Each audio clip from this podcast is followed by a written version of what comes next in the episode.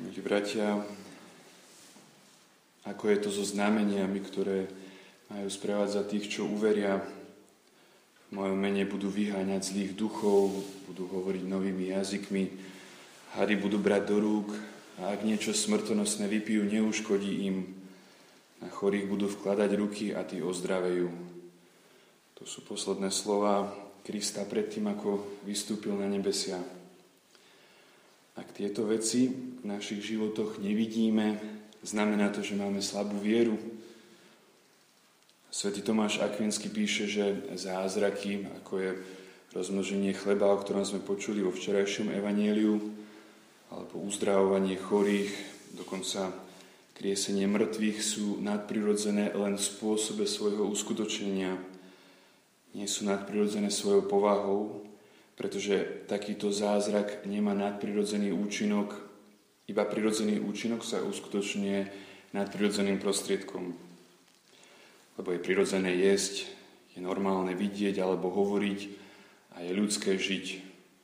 Obnovenie zraku, reči alebo ľudského života je niečo úžasné, ale nie je to vo svojej podstate niečo božské, pretože všetko sa to týka našej ľudskej prirodzenosti. Zázrak obnovuje síce nadprirodzenou Božou mocou, ale vždy len niečo prirodzené. Ježiš však neprišiel na zem, aby nám dal len niečo prirodzené, ale aby nám dal niečo oveľa vzácnejšie, aby nám dal Boží život, teda aby nám dal svoj vlastný život. Prostredníctvom siedmých sviatostí nám Kristus dáva milosť. Čo je to milosť? Podľa katechizmu je milosť účasťou na Božom živote. Krstom z nás Boh robí svojich adoptovaných synov a céry, presne ako biologickí rodičia dávajú svojim deťom prirodzený život, takže deti dostávajú ich gény, osobnostné črty a ich meno, tak nám Boh dáva skrze Sviatosť Krstu svoj Boží život a meno. Preto sa krstí v mene Otca i Syna i Ducha Svetého, teda v Božom mene. A rovnako ako za normálnych okolností deti rastú, podobajú sa stále viac na svojich rodičov, tak Božie deti rastú, aby sa podobali ich nebeskému Otcovi prostredníctvom čnostného života. No, v Eucharistii nám zase Ježiš dáva seba samého. Dáva nám svoje telo, svoju krv, svoju dušu a svoje božstvo. Dáva nám všetko, kým je, celú svoju Božiu realitu a identitu. Nič si nenecháva pre seba, dáva nám všetko. Zázraky sú výnimočné, ale nie sú najdôležitejšie ani to najúžasnejšie, čo robí Ježiš. Zázraky dávajú prirodzený život, Ježiš nám však prostredníctvom sviatosti dáva nadprirodzený život, dáva nám svoj Boží život.